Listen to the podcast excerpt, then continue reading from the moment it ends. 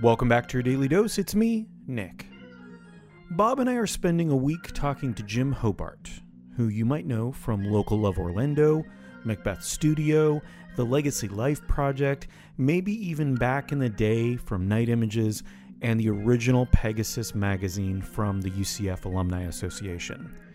We spent about an hour talking with him in the College Park Gallery about all sorts of topics, including today's episode about finding journalism that manages to tell the truth. Enjoy. So I was curious about this, what you guys think of this, because it seems like the media always has to go for clicks. What I'm listening a lot to, what I'm reading a lot of, are independent journalists. So, podcasts that are just looking into a particular topic or have certain people that, yeah, they may have a leaning towards one way or the other in terms of their politics and stuff like that, but they're taking a relatively objective look at these things. And they're not, uh, in a lot of cases, they're not, their goal isn't to deliver eyeballs to advertisers. Correct. And say whatever is the most sensational thing they can, like Bob just said, to hook people in and make them stay. Yeah. You a lot of those independent podcasters and journalists are doing things that interest them. And if you're interested, watch. If you're not, don't. But their livelihood doesn't depend on whether or not a million people Yeah. listen to it. It's so the- you get it's the honesty. Wikiverse. It's What the did they? Wikiverse. Was it citizen hmm. journalism? Is that what they called it? I think so, Back yeah. in the day. I like see. I like that. Yeah. I, that's- I like it better than citizen policing. Mm. I mean, because what we're trying to do Or is we're trying to Kane. Vigilante. I don't know. I've never seen I it. say it's a rosebud. I do. I do feel like we need we need more of that active engagement and involvement. It's a storytelling thing. Yeah. Well, and and it, it comes from everywhere now. It's like uh, there, we used to growing up have three channels. Three channels on the television, three news stations, one newspaper in my town and one in the neighboring town. But there wasn't all this this proliferation of all this media, and I feel like this prolifer- prol- proliferation of media um, produces so much possibility for the truth to show up from a bunch of different perspectives. You know, and I, I I'm the purple tail guy, right? If you see something ten times, it's probably true. You know, so if we've got you know 40 different journalists out there coming up with similar stories about uh, an issue, I'm, I'm more prone to believe it than I am one mega media outlet. But I think um, a problem with some of this stuff is that human need for a confirmation bias, right? We, we want to find things that reinforce our existing beliefs because to be confirmed means I was right, therefore I feel good about myself.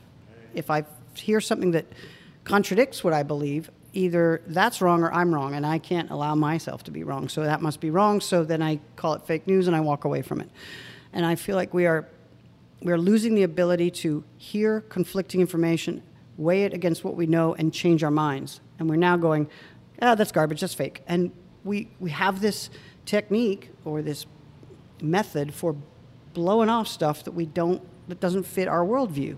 So our worldview gets more and more um, ingrained and concrete Narrower, Well, it's a good thing that social media doesn't just work like that and just keep showing us feeding us the things. same thing over and over again. Zuckerberg. Hey, okay, inculcation works, people. This is the truth. Yeah. Redundancy, repetition, mm-hmm. inculcation, it works. Mm-hmm. You keep saying the same thing over and over again, it works. Did you Yeah. see what I just did there? Four times I said the same thing, different words. I was forgot what you said. I was inculcating you. I've been inculcated. You Oh. have been. And and I hope I don't go to jail for that. it's it's a bad thing actually when in the hands of somebody evil. yeah. You know, because you think about And the other thing is, I mean, you're both communicators, okay? You're both people who who have made a living uh, getting messaging to human beings. You see how the power of simplicity affects everything. That it's it's it's less about the content of the message Yeah. than it is the simplicity and the repeatability of the message Yeah. in a lot of the circles that are out there. The sound bite, as they call it. Oh yeah. Yeah, I mean, I think it was Joseph Goebbels, was it? Um, Hitler's PR guy said, if you tell a lie big enough and often enough, they will believe it. And that was his technique. Just keep on saying it over and over and over and over. And eventually people were like, must be true. Everyone's saying it. Yeah, thank goodness we don't have anything in America like that. That's my button right there. You're about to push it. Hi, friends. It's Bob, or as my friends call me, the button pusher. I found that conversation fun and illuminating.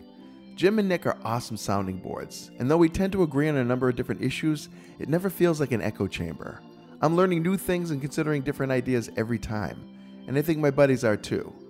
That does it for this episode of Your Daily Dose. Thanks so much for listening. We'll catch you next time.